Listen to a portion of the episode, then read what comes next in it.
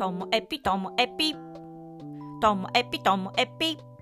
面白から真面目までサクッと聞ける独り言ラジオともえぴこんにちは皆さんお元気でしょうか？今日はですねなんか前から自分で思っていることとまあなんか最近目の前で起こったことで改めてこう失敗について考えてみました。皆さんこう失敗しますか？とかあとは失敗って失敗のは成功のもととかっていう言葉ありますけどああいう言葉好きですか？なんかあの私は正直あの失敗は成功のもとって言葉は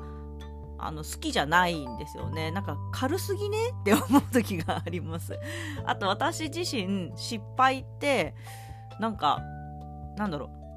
失敗を失敗のままで終わらせて諦めていたらもう諦めるなりの理由があったからもうなんかそれってどうでもいい話っていうか過去の話とかあとは一旦寝かせてる話だからなんだろう記憶からこう抜けてる場合があって失敗の記憶ってそういう意味であんまりなかったりします。もしくは結局失敗した後最後やり直してあの成功してる場合はそれも失敗って言わないですよね。なんか成功までのプロセスの一つステップの一つなのでもうそれ失敗って認定自分の中でしてなくってだからなんか失敗ってなんか自分の中の記憶にあんまりないんですどっちの意味でも。成功しちゃったからもう全部いいじゃんっていうのもあるし諦めたってこと諦めたなりの理由があるからもうそれ記憶から薄くなってるよなみたいな。で一方その失敗は成功のもとっていうのはなんか軽すぎるなと思って前に人前で話してちょっと貧縮っていうかなんかえ？みたいな冷たいみたいな感じで反応された話なんですけど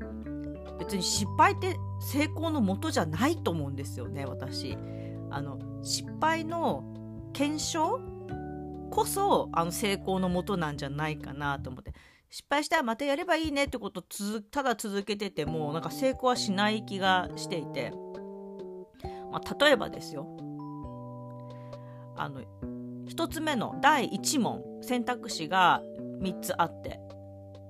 で前に進んで。第2問選択肢が2つあって前に進んで。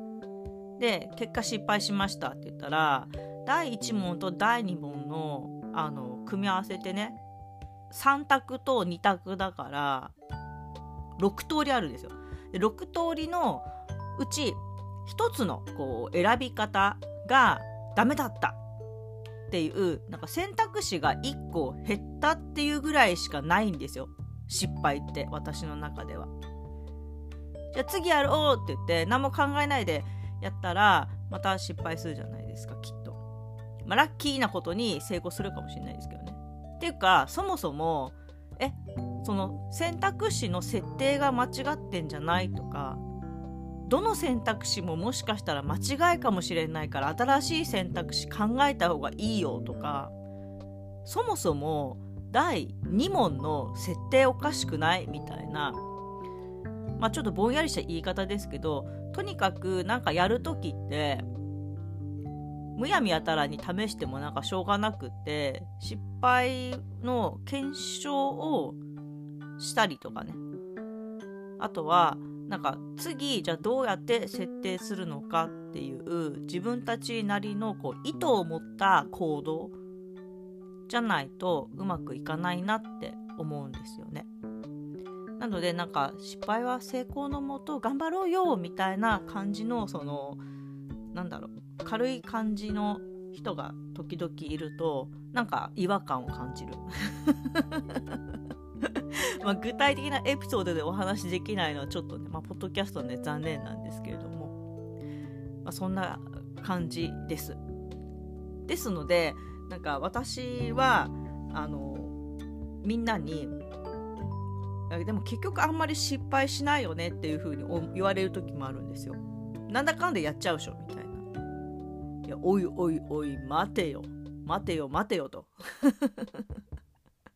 私がこうここに至るまで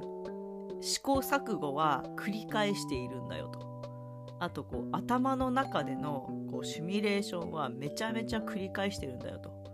まあ、言いたいんですけども、まあ、それはね言ってもしょうがないのでそういうこと言ってくる相手は、まあ、そういう人なので っていうお話でした。何のこっちゃですかこれ。はい、ということで私あの失敗はよく覚えてないしあんまり使わない失敗って言葉はあんまり使わないんですけど、まあ、その代わりに試行錯誤っていう言葉は使えますね試行錯誤がやっぱりうまくいくためには必要でそれは実際にやってみてあのあうまくいった失敗したっていうのもあるしこう頭の中の出来事もこれ試行錯誤に含まれると思うんですよね。頭の中でどう考えてもこううまくいかないうまくいかないこれだったらうまくいくかもっていうのも試行錯誤です、まあ、逆にね頭の中で考えててうまくいかないかなと思ってやってみたらうまくいくこととかもあるので頭の中が全てではないですけどね。っていうなんかちょっとふんわりした話でした。はい。失敗について。今日も最後までお聴きいただきましてありがとうございました。さようなら。